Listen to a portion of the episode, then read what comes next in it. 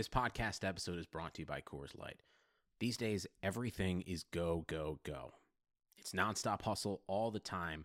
Work, friends, family expect you to be on 24 7. Well, sometimes you just need to reach for a Coors Light because it's made to chill. Coors Light is cold lagered, cold filtered, and cold packaged. It's as crisp and refreshing as the Colorado Rockies. It is literally made to chill. Coors Light is the one I choose when I need to unwind. So when you want to hit reset, reach for the beer that's made to chill.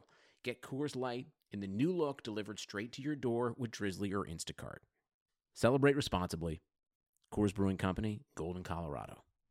Before we get going into Browns Film Breakdown, I want to talk to you guys about a new TV series coming out on WGN America. So Wednesdays at 10, 9 Central, get ready for your newest TV addiction, the new series Pure, premiering on WGN America. So Pure is based on the true events of the Mennonite mob. You heard that right, Mennonites.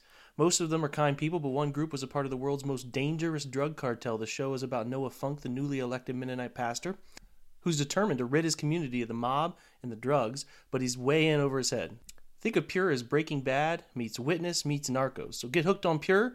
Series premiere is Wednesday, 10 9 Central, only on WGN America. Available on DirecTV channel 307, Dish channel 239, or check your local cable listings. All right, cue the music and off we go.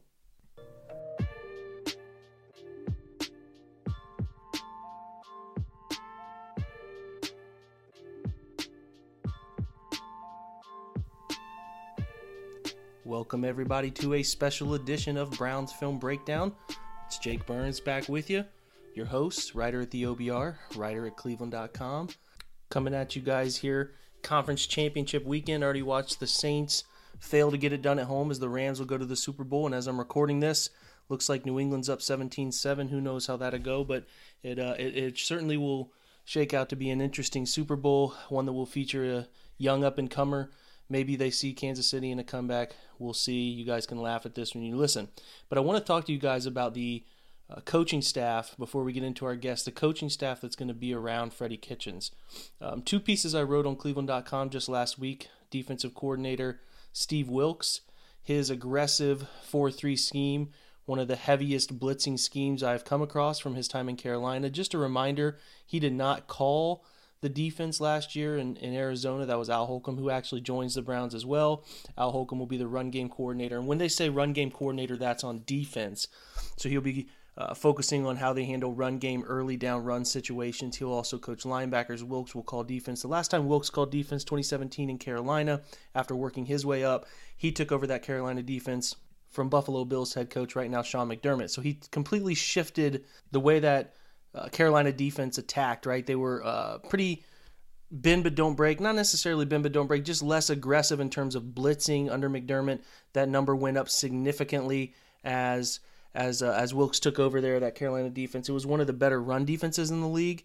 Not great talent in the secondary. That's why they played a lot of linebacker sets in Carolina. A lot of three linebacker looks.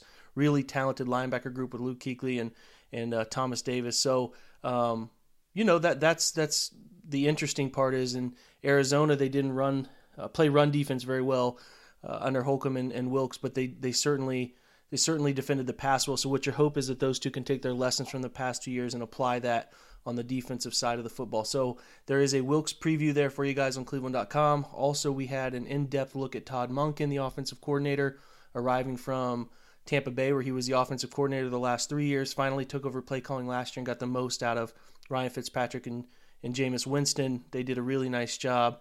Uh, top five passing offense in the NFL. And I tried to address uh, Todd Monken's ability in the Air Coryell system. And, and, and well, Monken was an air raid guy, meshing it with the Air Coryell that was with Dirk Koetter, And then what he'll be doing, meshing that uh, train of thought with the air raid that he took uh, from his time in Oklahoma State with Brandon Weeden and Justin Blackmon when they went to the went to the Fiesta Bowl, and how that all meshes here with the Coryell thoughts of, of Freddie Kitchen. So that'll be really fun to track. And those are two very insightful reads if you guys do find time. So, uh, other names that you guys will want to become accustomed with. Back coaching the wide receivers is Adam Henry. Thought he did a great job last year. Thought that was a good call to keep him. Uh, Stump Mitchell will take over the running backs.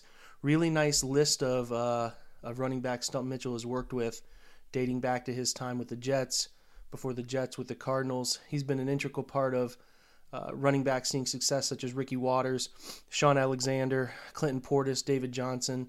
Uh, he's done really great work, and, and he's one of the the best running back coaches in the game in terms of just public opinion. You don't always know how well positional coaches do, but you just listen to what other people say about them, and Stump Mitchell is is certainly held in really high regard. Ryan Lindley will step in. The youngster will take over as quarterback coach. He was brought in late last year from San Diego State, where he was coaching at the time, helping with the defensive backs. He was brought in to take over the running back duty as Freddie Kitchens became the offensive coordinator. Lindley played quarterback at San Diego State, so it'll be a natural fit for him, and Mayfield is already comfortable with him, right? Um, offensive line, James Campen will be taking over for everybody's favorite Bob Wylie. Uh, Campen has had an extremely extensive history with the Green Bay Packers, very much so linked to John Dorsey in his time, Eliot Wolf in their time there. They trust this name. That was probably an integral part of why Campen decided to join kitchen staff. So nine of Campen's 11 seasons as the offensive line coach, the Packers rated in the top 10 in the league in scoring, finished top 10 in total offense in eight of those 11 seasons as well. Campen has helped develop six Packer offensive linemen to help them earn their Pro Bowl recognition. Brian Bulaga, one of the best tackles in the league, also coached J.C. Tretter when he was in Green Bay as well. So it'll be a really, really good fit in Cleveland for Campen, and I think uh, I'm excited to see how he helps the O line develop, especially the group that came together so well in Kitchen's offense in the late part of the year. Jody Wright will be joining as a special assistant to the head coach. Uh, he was the offensive line assistant head coach at UAB in 2018, also running backs coach UAB in 2014. Uh, I'm not entirely sure the extensiveness of his work. Director of player personnel at Alabama for a little while too, so uh, Freddie's connected to him through Alabama. Um, you'll get assistant offensive line coach Jeff Blasko. Blasko has done um, in his previous stop. He spent three years with Green Bay, hired by the Packers in 2016 as a coaching administrator. So he's sort of working his way up. He helped uh, the name I mentioned there early earlier, David Bakhtiari, earned first team Pro Bowl honors in 2018. So this is a feel for somebody Campen wanted to bring with him on the offensive line. John Lilly, they hired to coach tight ends. Lilly coached Rams tight ends two years ago. Spent last year as the assistant head coach at Tennessee for the Volunteers. So uh, it'll be interesting to see how Lilly develops David Njoku, especially carrying over his experience from time with the with the Rams and uh, in, in Sean McVay's offense. A familiar name steps in, and Jim Dray is the offensive quality control coach. So Dray was with the Browns from 2014 through 2015, and uh, was an offensive assistant at Stanford last season. So looking to expand his role expand his resume, found a nice landing spot in Cleveland on a good young coaching staff. Also stepping in will be Tyler Tettleton, uh, a name you guys might be familiar with as a former quarterback at Ohio University, where he had a really sound career for the Bobcats. He worked as a graduate assistant for two years at Oklahoma, very much connected to Baker Mayfield in his time there, 2016, 2017. I think those two had some rapport that obviously helped Tettleton get that job. Shifting over to the defensive side of the football, senior defensive assistant Chris Jones coming over from the CFL. He served as a plethora of different positions for the last stop he had in Saskatchewan. Um, he's the Rough Riders Vice President of Football Operations, General Manager, and their head coach all at once. Did a really nice job of taking the Rough Riders from a five win season in 2016, 10 wins in 2017, and a 12 and 6 tally last year. Comes with a wealth of football experience. Had actually signed a contract extension, but had an NFL out in his contract. He spent time with a good friend of mine um, in Toronto with the Argonauts as defensive coordinator. Comes very, very highly regarded. Uh, a tough coach. I think he'll fit in well with this group um, extensively. Uh, Joe Whitt will take over as a pass game coordinator, so he'll be focusing on uh, how the how the Browns will work their coverages. He'll be their secondary coach. He's his 13th season in the NFL. First with the Browns. He spent 11 years with the Packers, where he helped them win. Obviously, their Super Bowl was a big part of that and uh, he was their defensive pass game coordinator in 2018.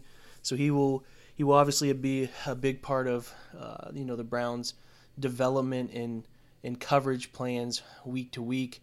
Help the Packers over you know his long time span there with them. They rank seven in opponent completion component completion percentage, seven in touchdown interception ratio. He also saw some cornerbacks such as Tramon Williams, Sam Shields combined for 33 picks from 10 through 14 earning them multiple Pro Bowl selections. So that's a good hire. The defensive side of the football, we touched on Al Holcomb's extensive backgrounds with Car- background with Carolina. Defensive backs coach, they're going to have DeWayne Walker back, a guy I think they trust with young secondary pieces such as Denzel Ward. Got the most out of Terrance Mitchell. Damarious Randall, Jabril Peppers, keeping those guys in harmony for a group that really took off in pass coverage this past year. I think it was a really smart decision for the group overall to go ahead and keep DeWayne Walker, who will be in his 12th season coaching and will be a familiar face on the defensive side of the football. Defensive line, a very talented group that I'm sure the Browns are going to overhaul, will be coached by Tosh Lupoi, who is the defensive coordinator at Alabama. So a big leap of faith to get to the NFL for Lupoi, leaving Alabama, deciding to join this Brown staff. And that Alabama connection has obviously proved to be uh, pretty fruitful for this staff, for the connection to Freddie Kitchens. I'll be very interested to know uh, if that was a Nick Saban recommendation or what. But he comes over from leading many, many talented defenses at Alabama, uh, helping you know several. Several is probably not the right word. Just a bunch of talented football players get drafted out of Alabama, so you feel good about the wealth of talent there. John Parrella will be the assistant defensive line coach.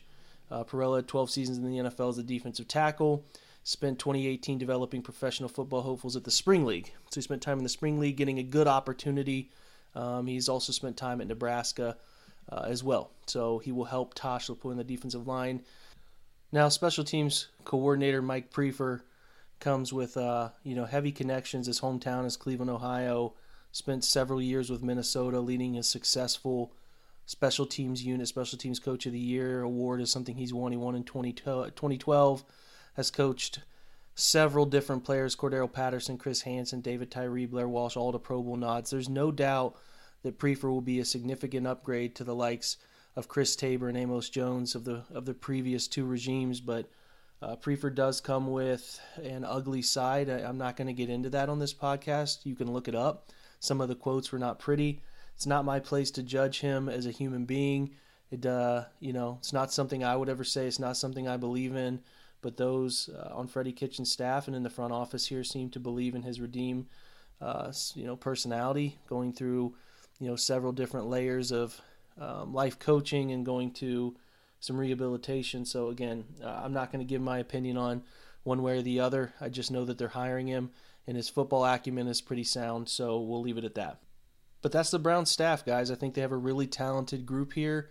I think both coordinators providing really good, uh, you know, experience for Freddie Kitchens to lean on. And I would, on paper, say this is one of the better staffs in the NFL. And they did a great job, John Dorsey and company in the front office, uh, a great job of surrounding Freddie Kitchens, a first-time head coach, with guys he can lean on, guys who can help him. And uh, yeah, I'm just uh, excited to see where this goes. Uh, for the Browns and this coaching staff. It could be a group that propels a lot of different men into head coaching positions of their own someday. So cool to see the Browns in this situation put together a great staff, and I'm going to continue to get as many opinions on it for you guys as I can because it's a fun topic to really discuss. So uh, before we do get to our guest today, though, I want to talk to you guys about my pillow. A good night's rest, guys, is, is really about as important as it comes for workday productivity, whether you're a, a nine to fiver, an athlete, a, a student, any of the above and my pillow looks to focus on that for you so go to mypillow.com click on the four pack special and enter my promo code which is cozy c-o-z-y and you'll get two premium my pillows and two go anywhere pillows. It's amazing what a difference a great pillow makes. If you go to mypillow.com right now click on their four pack shipping's absolutely free. That's right no shipping cost. And don't forget about their 60 day money back guarantee okay? So there's nothing better than a gift of restorative sleep. Go to mypillow.com, click on the four pack special, use my code COZY, C O Z Y, to get two premium My Pillows and again, two Go Anywhere pillows. MyPillow.com is the way to go, or you can call 800 966 1472. And remember, my promo code can be used for any offer on mypillow.com, not just the offers we've talked about here. That's any offer. Again, that's my promo code COZY, C O Z Y. All right, guys, we will be right back with today's guest.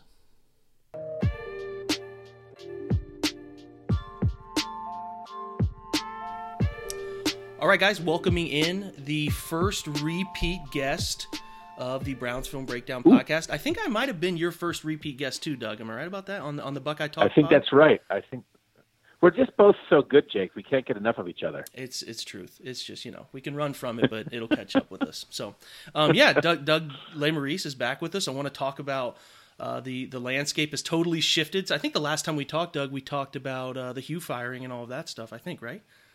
I'm pretty sure. That sounds right. I've ta- I talked to I've talked a lot about the Hue firing in the last several months. That does sound right. Yeah, let's shift. Let's let's go positive. They hired Freddie Kitchens. Did did you make it up to that by chance, or did you did you watch? I did. You did I make did. it. Okay. What? Give me your vibes. I what was was it like? Give it give it to me. Well, I said beforehand, like uh, I didn't know exactly what I thought, you know, when when the word came out that he was the guy, but like there's there what's the point in being anti Freddie at this point with the with the way fans are feeling about this team, this roster, this organization? Um, it's like uh, was he is he the best guy they could hire? I mean, I I don't know for sure, but like get on board. So that's what I thought going into that. And then again, we talk about like winning the press conference and all that stuff, and all that stuff doesn't matter. But there is some, there is a genuine quality to Freddie. There's an underdog quality to Freddie. There's a way that he speaks about leadership and team building and the way that you relate to people that I'm kind of aware of not necessarily comparing everything to Hue and saying Freddie's great at this and Hue is terrible. Mm-hmm. But at the same time, you could just hear Freddie talk, and it was just an obvious contrast to the way Hue talked, to the way Hue said, "I sit in this chair. You don't know," and it's like Freddie would never say something like that. So, you know, I respect part of my opinion is formed by the fact that, like, guys by guys like you and other people out there that I respect who do break down the film who say this guy was great. And so, well, okay, well, if he's great at that, that matters. And then you know what? I have. So, I asked him at the news conference, "How come you've never been a coordinator before? Mm-hmm. You, you now you're a head coach. You never even were in charge of half a team before until the Browns were in desperate straits last year." And he basically gave the impression of like, you know, he said, "I, I don't. Sometimes if you don't politic for a job, you get overlooked. Um, maybe it's the way I talk." And that kind of thing, I think, is very relatable to a lot of Browns fans too. So you know what? The main thing is, and I wrote this, we're wrong about this stuff all the time. Go Yeah. look at all the people who were on board with Hue Jackson. Go look at all the people that said Doug Pederson was a terrible hire in Philly. Sports writers are wrong in the moment about hirings all the time. So who cares what I think? You may as well get on board with Freddie and the way he presents himself and the way he calls plays, he certainly gives you reasons to get on board. Yeah, it's fascinating the answer because I thought you asked that question. I was watching from work when when that question was asked, and I almost texted you because I thought it was a great question. And his answer was reflecting something that I've talked about, which is I sort of when I first heard Freddie talk, I thought to myself, "There's no way this guy can call a great. He just doesn't." And this is terrible because it's reading a book by its cover, but I'll admit I was wrong and I'd eat my words on this. Is like I didn't think he'd be good at his job, and he blew it, you know, he blew it out of the water. So um, I, I was wrong about that, and I do I do 100% agree with you that more often than not we get it wrong. And and Hue is a guy who had the button up sentences and the and the in the nice tuxedo and uh, look at Yep. it just it all looked right and we all thought it was right and it wasn't right. So I think that the way Hue was as a person when he got entrenched in the job they wanted to go so far left of that and this is as far left as they could probably go and i genuinely think that they have bought into the idea and freddie tried to downplay it and say he didn't do any different schemes. He did some things differently. He can downplay it all he wants to.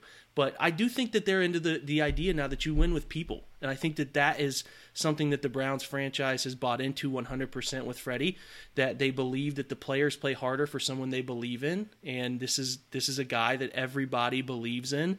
And I think his staff development has has proven that to be true because there are some extremely impressive names. Uh, we wrote about Steve Wilks, Yeah. just put one out tonight on on Todd Monken, who is a fascinating air raid uh, coordinator, and how those two will mesh. I don't.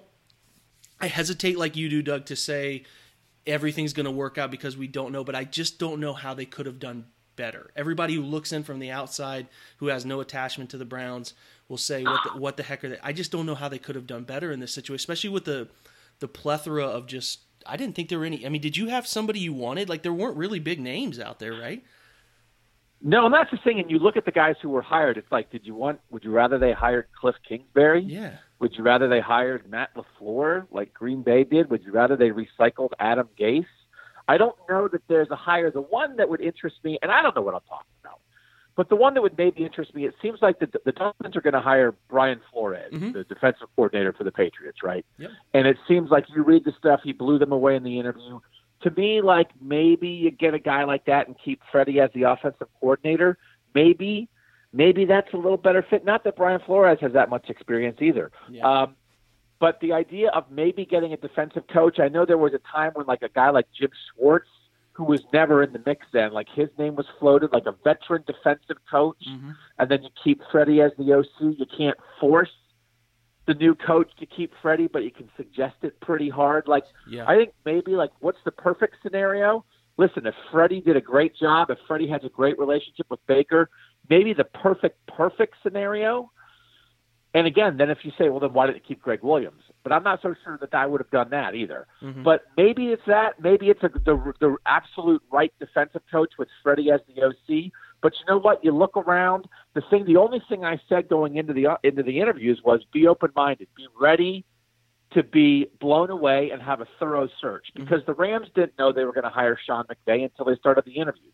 The Steelers back in the day didn't hire didn't know they were going to hire Mike Tomlin until they started the interviews.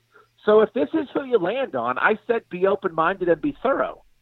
The fact that they're hiring a guy who's never even been a coordinator for more than eight games, that's open minded. Mhm. And they didn't just hand it to him. They interviewed seven people. They interviewed some real dudes. That's thorough. So if they were open minded and thorough and they wind up on 44 year old Freddie Kitchens, I, guess I got what I asked for, which Mhm. is be open minded to the process and wait to be, wait for the process to show you who the guy is. And they thought, guess what? The guy is right down the hall. That seems like crazy luck to me that the Super Bowl coach of the Browns, and that's what I wrote in this, he has to be the Super Bowl coach. Like this is not, oh, you got Mike Pettine, you got Chud, whatever. This is a team with absolute Super Bowl aspirations in the next four or five years, Mhm. maybe next two, three years. That's absolutely what you hired. You hired a Super Bowl coach. If he doesn't get to do a Super Bowl on some level, it's a failure. Yeah, and it's who John The Dorsey's tying his. that- Yeah. Yeah, Of course.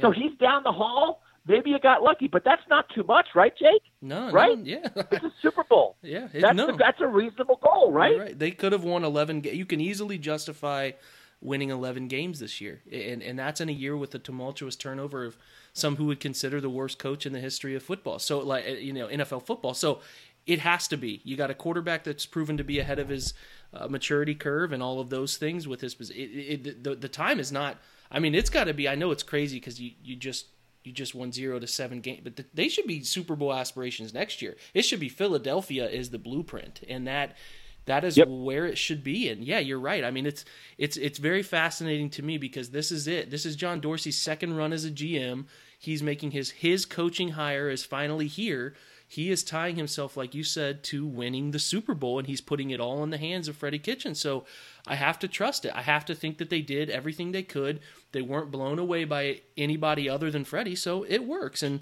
I'm I'm on board. I mean, I don't know why you wouldn't be on board. If you didn't want to be on board, it's just because you you, know you, you just believe the worst is going to happen no matter who they hire, Right. and that's that's just not where I want to be with it. So um, I'll ask you this, sh- shifting a little bit. To, to, to you're, you're talking Super Bowl. Where do they, in your mind, where do they have to to get what what what has to improve? If they're going to get there, what has to improve? Where are you looking at in the draft? Just off the top, you probably haven't studied all this stuff, and you know you got a lot going on at high school Yeah. and all that. But just you know, in general thinking, where where do they where do they got to improve? What are you looking to see uh, vastly change? I, I do think they, as good as the offense was, it feels like to me they still need another playmaker, and that if you if you really got a guy in the receiver core that really was like, and, I guess maybe you could do it in the draft, but I'm almost more interested. I mean, it seems like even if there's guys who aren't necessarily like on the market right now, lots of times things happen. Guys maybe become available because of cap space issues or that kind of stuff. I, th- I feel like you have to be ready to pounce on something like that Mhm. um, because if you if you could just drop everybody down a level where Jarvis Landry moves down one spot in the pecking order and Antonio Callaway moves down a spot and Njoku moves down a spot and everything, they would be that much better. So I, I don't know that to me they have a Super Bowl they have Super Bowl skill positions if if these are the most dangerous guys you have right now. I know some people are waiting for a big leap from Callaway next year, but I don't know that I would want to bank for, you know, with Baker Mayfield's potential, I don't know I would, would want to bank on all that. And then you would know this better than me, but I, I, don't know. Uh, are, are, are should they be comfortable coming back with Greg Robinson and Chris Hubbard as their two answers at tackle, or do they have to address that? I know there's probably defensive line too, right? But like, I, I just don't know if did they luck into Greg Robinson and, and they can't count on him being a for sure answer, or do you feel like that you could come back with basically this same offensive line and not really have to address that? Because I, I I don't know. Again, it's like they really Greg Robinson, former number two pick, bounced around, and here he is. He's the miracle answer to replace Joe Thomas. Is that actually how this is going to go down? or is that lightning in a bottle and they can't count on that for 16 games next year? I think that that's a fascinating question, and I've tried to answer that. He, he, I'll take it a step further.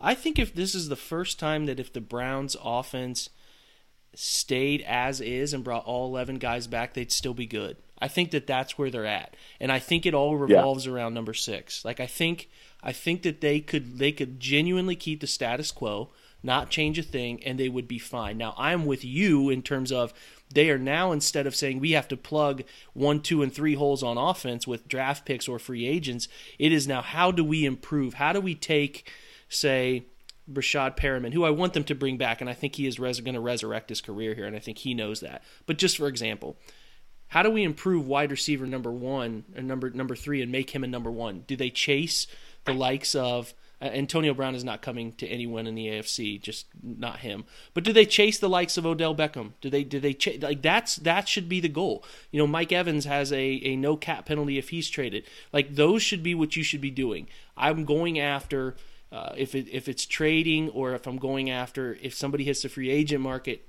only guys that improve our our franchise, and that's cool. Like for the first time, and I couldn't tell you how long I don't feel like they have to change much because they were the second best offense in the NFL for nine weeks. That is that's that's real. Like that's not fake. And and, and right. you talk about Greg Robinson.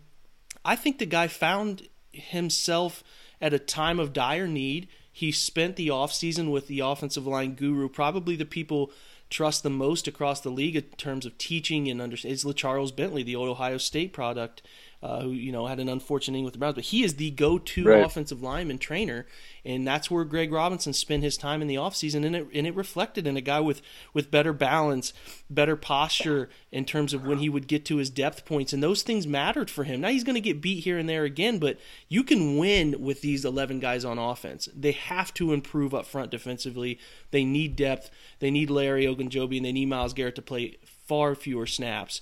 That's the biggest thing in another yeah. linebacker. But the offense is fascinating to me that for the first time in a long time, and you are banking on, you know, like, like you mentioned earlier, Doug, you're banking on Callaway having some improvements in year two and, and Perriman taking another leap coming through and, and, you know, the step of his career. But, you know, they'll, they'll probably draft a wide receiver. They'll probably do some different things, but they don't need to go crazy offensively. If they want to target a, a big time tight end like a TJ Hockenson or Noah Fant, those, those two Iowa kids, do it. Like that's yep. do, you do it. You have Njoku and, and then you look at some of the better teams in the league have two really good tight ends.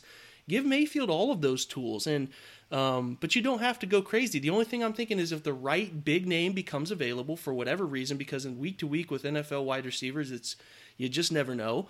Uh, you, you, got a chance to pounce on it. Look, is Gerald McCoy, the defensive tackle out of uh, Tampa Bay, if he's an Oklahoma guy who loved Baker Mayfield here talking about letting him go, throw a fifth round pick at him. You have extra picks. Like this is the this is this is it. This is the offseason. You have Myles Garrett on a rookie deal, you have everybody on a rookie deal. You have two real years to spend and you have 11 picks, you're not bringing in 11 rookies. They're just not doing it. They're spending those right. picks somewhere, whether it's moving up or they're trading for somebody this is the year like I, I genuinely think expectations need to be out of the park and they need to they because it's it's the next two years are big. Before they have to re-sign Myles and Larry and Joe Schobert and, and probably Damarious Randall and, and Jabril Peppers these 80 million is is there to spend. So I expect John Dorsey to be ultra aggressive and um and, and I I think that point you just made, it just needs to be pounded home with the fan base, and it's, it's so weird to think. But like, again, they're not building to something with these young players. It's now. Yep. It's now. It's now. It's now. With a with a a, a rookie contract for a good quarterback, and then other good young players who aren't getting paid yet. I, I get I've with all with a lot of people who have it's easy to get obsessed with the Rams, and I think maybe the shine came off them a little bit late in the season, but I, I think they might beat the Saints and go to the Super Bowl. Mm-hmm. So, but beyond Sean McVay, you look at like the guys they added to that team. They just went for it when they added Suh and they added Aqib Talib and Marcus Peters at corner, Mm-hmm. and they brought in Brandin Cooks and Robert Woods at receiver in the last two years. They went out and got guys off other teams. This isn't draft picks. They're trading picks. They're getting veterans. They're spending money. And I know some people don't want to hear it, but I, I always preface it. Maybe I should just stop prefacing it. But Sashi Brown helped set this team up in that they have cap space, they have extra picks, they absolutely have maneuverability, Mhm. and so I am very interested in them not using that number 17 pick in the draft. I am Yeah. very interested in that turning into somebody, into some disgruntled veteran out there, into some team that is rebuilding and wants to save some caps. If you could, if you could turn that pick into Mike Evans, right? I mean, Yeah, that's you do it in a maybe even the Yeah. stuff, maybe the stuff we can't even think of yet. But I do feel like with with the way they're positioned, and all of a sudden, by the way, you're now a franchise with Baker, with Freddie, with the hope here. Guys will want to play here. You're not going to be getting like veterans who are like, oh, I can't believe I'm going to Cleveland. If you could turn the extra picks, the first round picks, some of this cap space into to three really established veterans who are ready to play at a near Pro Bowl level right now, and that's what you add to this roster for next year. I don't think that's an unreasonable expectation, and so I kind of, I kind of don't want him to make the pick. I want to turn the pick into like a guy who can go catch a hundred passes, or a Yeah. guy who's going to go, you know, get constant pressure on the defensive line. And I think I think there might be opportunities that we don't even know about yet. Yeah, and if they if they don't find that opportunity, use that pick and other picks behind it to move up and go get a difference making rookie. Move up to get Ed Oliver. Move up to get um, if there's you know if you want Devin White, the the linebacker kid who's going to be a top ten kid out of LSU, move up, go get him. Like do something aggressive. I the I, I genuinely think that they will be aggressive, but I need to see it, and I, I think that all options should be on the table, like you said. You never know; it could be a month from now. Mike Evans wants nothing to do with Bruce Arians. You just you, you never know. So um, it it'll be fascinating to follow that, and it'll be fascinating to follow where they how they attack this short window of, of free money that will eventually here soon have to go. And that's why veterans are important because you can get them on the last two years of a deal and, and still be able to give your rookies and keep those long term guys. But um, yeah, it's it's it's big time in, in, draft. I want to. There's two things I want to talk to you Ohio State wise. While I have you, because I don't always have you. Um, Dwayne Haskins, he he's he's he's quarterback one, a lot of boards. Um, is he to you everything? Is he the best Ohio State quarterback you've ever seen? We'll start there. He's the best thrower I've ever seen, um, and and I think that is an important distinction because, and it's it's less of a distinction for the NFL, but Ohio State at Ohio State throwing has not been the most important thing a quarterback has done. So he throws it better than Braxton Miller, but like depending on the opponent and the play, maybe I take Braxton Miller for on a certain third and three, and depending on the opponent and the play, maybe I take Troy Smith. Um, but but as you're talking about like the NFL, the way Dwayne Haskins throws it, uh, I think he's really good at analyzing stuff um, and realizing what's out there in front of him. I, I, I thought he really grew in that regard.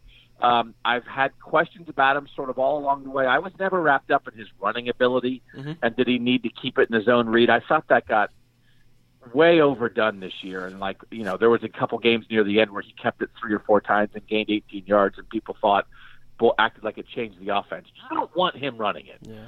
But at the NFL level, but, yeah, I mean, it's like I get it. If he Yeah. if he keeps it two or three times, it takes some pressure off the tailback. Yeah. He can't crash on them quite as much. But still, with all the options that Ohio State offense had, the worst option they had on every play was Dwayne Haskins running. Mhm. So you didn't want that. And so the NFL doesn't want that either. But I still have a little bit of a question. I think he's going to be good. I would draft him high. I would take him I would take him in the top 10. Mhm. But I do have some questions, Jake, and I, and again, I think you'd be great. Like you look at Patrick Mahomes and you look at Baker, and you look at Carson Wentz, and you look at um, Andrew Luck, and a lot of these Deshaun Watson, this this new breed of quarterback, they all can throw it, but they all can move. They're all great athletes. They all can escape and run when they need to and get out of the pocket. And Dwayne Haskins is much more to me the traditional drop back passer, much more in a Peyton Manning, Philip Rivers, Tom Brady kind of mold of like, you know what, maybe they'll get rid of it quick, but they're not going to be able to escape and do anything. So I don't know how much the NFL is trending toward that, not a running quarterback, but an athletic quarterback. And Dwayne to me is just not that athletic. He's more old school. He's Dan Marino. So I have a half of a question about that, and it's not about toughness and willingness. It's about escapability and throwing on the run. But I also think he's smart. He can read defenses. He can anticipate blitzes, hit guys on hot routes, and get rid of the ball, mm-hmm. and not be a liability there. But as people break him down, I'm going to imagine that's where they're going to have questions about him. And and again, just when you compare him, even you know Josh Allen's running around like a maniac this year as a rookie. When you compare him athletically to the best quarterbacks of the last two or three years, I don't know if there might be some hesitation for the Giants or the Jaguars or anybody thinking about him in the top ten because I think he is not quite at that level as an athlete. This is a fantastic answer in terms of the greatest quarterback at Ohio State with different times and, and different guys fitting that mold. You're right. He's the, he's the best thrower. He's the best arm talent I've seen too. I have questions too, like you do. Uh, th- th- those were perfect. I have questions about where his eyes go when when rush stuff gets in front of him. He'll drop the eyes sometimes, and I think that gives him some fits in terms of re. He'll drop the eyes quickly and then try to reestablish where he was looking, which gives me a, a little hesitation to how well he will handle pressure, especially when you mm-hmm. you talk about the throwing on the run stuff. With Mayfield, what translated at a, le- a level I did not see coming was his ability to feel pressure and never remove his eye. And as a short quarterback, never remove his eyes from downfield was unbelievable. Like to be able to to feel pressure upfield or feel pressure inside and get guys to miss or escape the pocket and and really be a fantastic thrower on the run. I think that is what took Mayfield from a a 16 touchdown, 12 interception rookie year to a 27 touchdown you know, 14. Yeah. I think I think that he is the blueprint for what you want. You want a guy who has the ability to get out and run but doesn't want to run. Like Mayfield is not a great athlete. He's a 4'8 40 guy, but he can run. He can get out and run when he needs to, but he doesn't want to. He uses his legs to escape. Like look at Josh Rosen. That kid took 45 snaps or sorry, sacks and he, it's be, and he's a great thrower of the football. But the problem is he has good maneuverability in the pocket, just like Haskins does, but he could never get out of situations when he needed to, when things got murky in the pocket. And in the NFL, when you're drafted to these teams and the you know, you don't always get drafted. This is where the Browns were kind of fascinating. The Browns have a, a tremendous guard center guard trio. And not many teams get drafted, you know, players get drafted into a situation like that. Now, the Browns, luckily, midseason found that stability at tackle, which was causing them problems early in the year. But, you know, if Dwayne goes to, say, New York, where they don't right. they don't have very solid guys in front of him. Now you want him to go to New York because he has Saquon and he has Odell. Like that's great. I just have a little bit of a concern with how poorly he handled getting out and throwing on the run when he needed to in the eyes. Sometimes the eyes drop and that's that's where I'll be really fascinated to see how well he handles it because you know, I think that Mayfield and I think that Darnold are were the were the blueprint for being able to work what we call out of structure plays. You know, things things don't go as you predict them to go in the pocket and you have to get out and find your next read that's where I'll be interested with Haskins. You know, Josh Allen's not a great example because I think things are just so chaotic for him that he never understood where to go with the ball, and he can just run. He can just get out and run and right. do, do crazy stuff. He's a, he's a gifted athlete, but um, and, and Lamar Jackson's doing they got him doing something completely different. But I I do think with the way Sam Darnold ended the year as things started to slow down for him, and, and Baker obviously through his throughout the the good portion of his rookie year, it it is it is a necessary evil with how many good defensive linemen are coming into the NFL as opposed to offensive linemen. I'm not sure this gets talked about enough. There are way better defensive linemen in the league right now than there are enough offensive linemen to block them. So you need a quarterback yeah. who can who can evade people and make throws on the run. Unless you get, you know, there's there's Tom Brady's and Drew Brees of the world who just see things a beat ahead of everybody else. You want that guy. And maybe maybe Tate, sorry, not Tate. Uh, maybe Dwayne is that guy. I, I maybe he, he it transfers for him, but that that for me will be the most interesting. He'll blow up the combine. He'll throw the football beautifully. He'll test well yeah. enough, and he'll he'll wow people in the interview. None of that stuff worries me, but just the just the live action stuff is is fascinating to me. We'll close with this. Uh, I've had John. I've had yeah. John twenty five. You you gave uh, um, Tate Martell, who I really liked. I, I, I really liked him. I, I was I was almost in in conversations with friends talking about how he had a Baker like chip on him. Like I, I really liked him, mm-hmm. and um, you gave him the platform at the Rose Bowl with a fantastic interview to voice his opinion, and I thought he gave some really interesting answers. And I didn't think they were wrong necessarily about how hard it is to learn the offense because Justin Fields transferred in. Um, in case you've been asleep for the last month, uh, obviously an uber talented kid from Georgia, uh, all the tools, all the above, and and Tate Martell was trying to push back on that a little bit and telling people to calm down and and uh, you know what what was the tweet? Don't don't swing and miss twice or something like that. So right.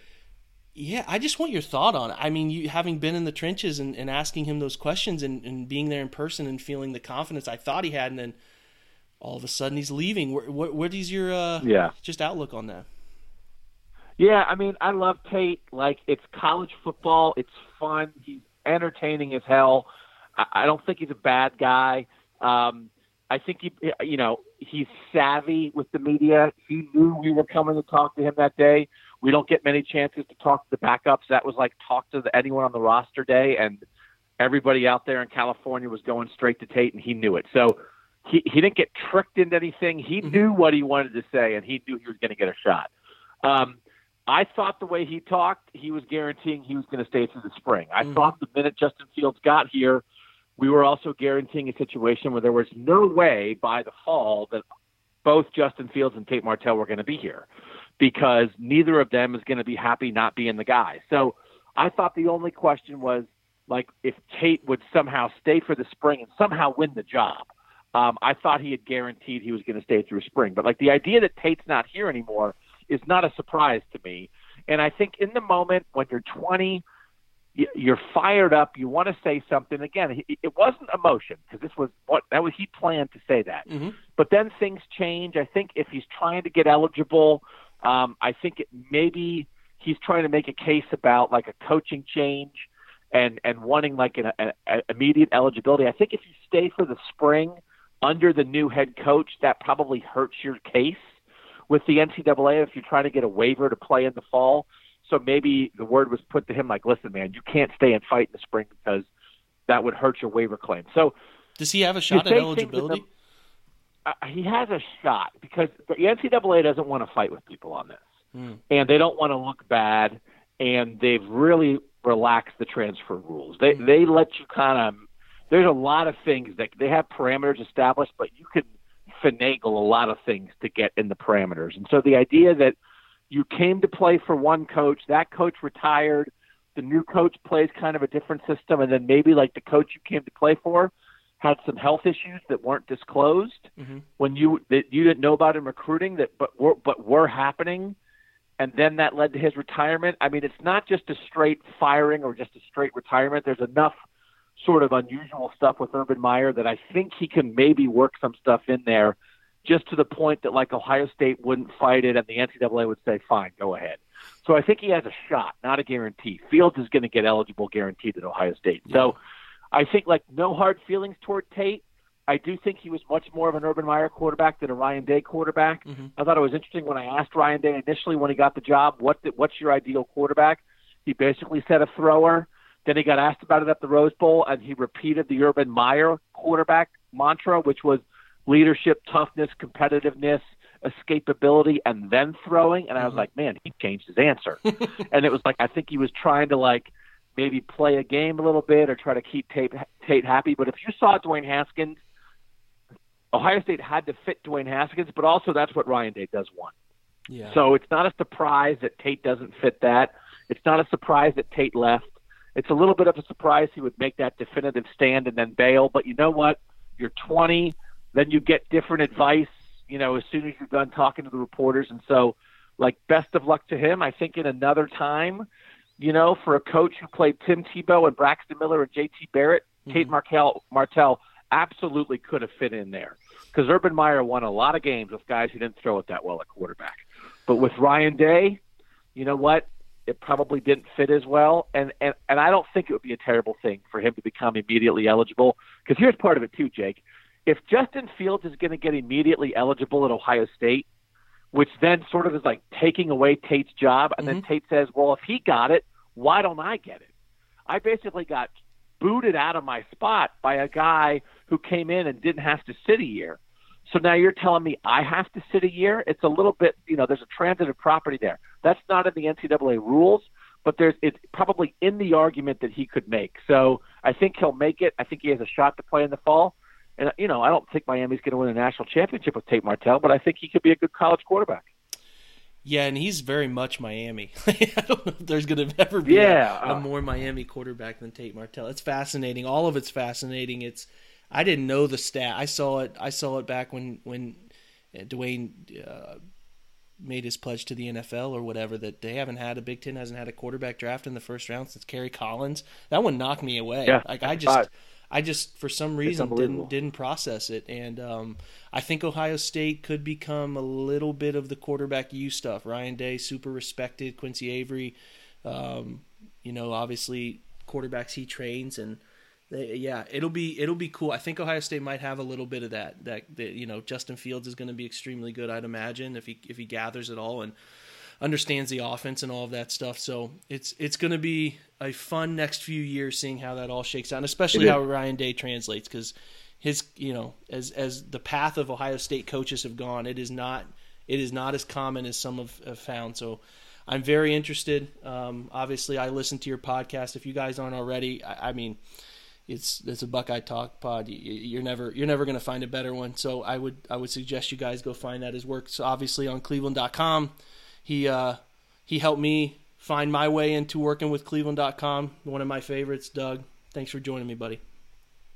Great to talk to you, Jake. I'll I'll see you soon, man. All right, sounds good, guys. If you could, as as this off season is in full swing, follow along, subscribe to the channel there on YouTube, subscribe here on iTunes with some ratings and reviews. I always appreciate it.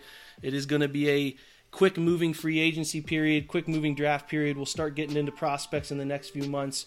I always appreciate you guys listening. We will catch you next week. Go Browns.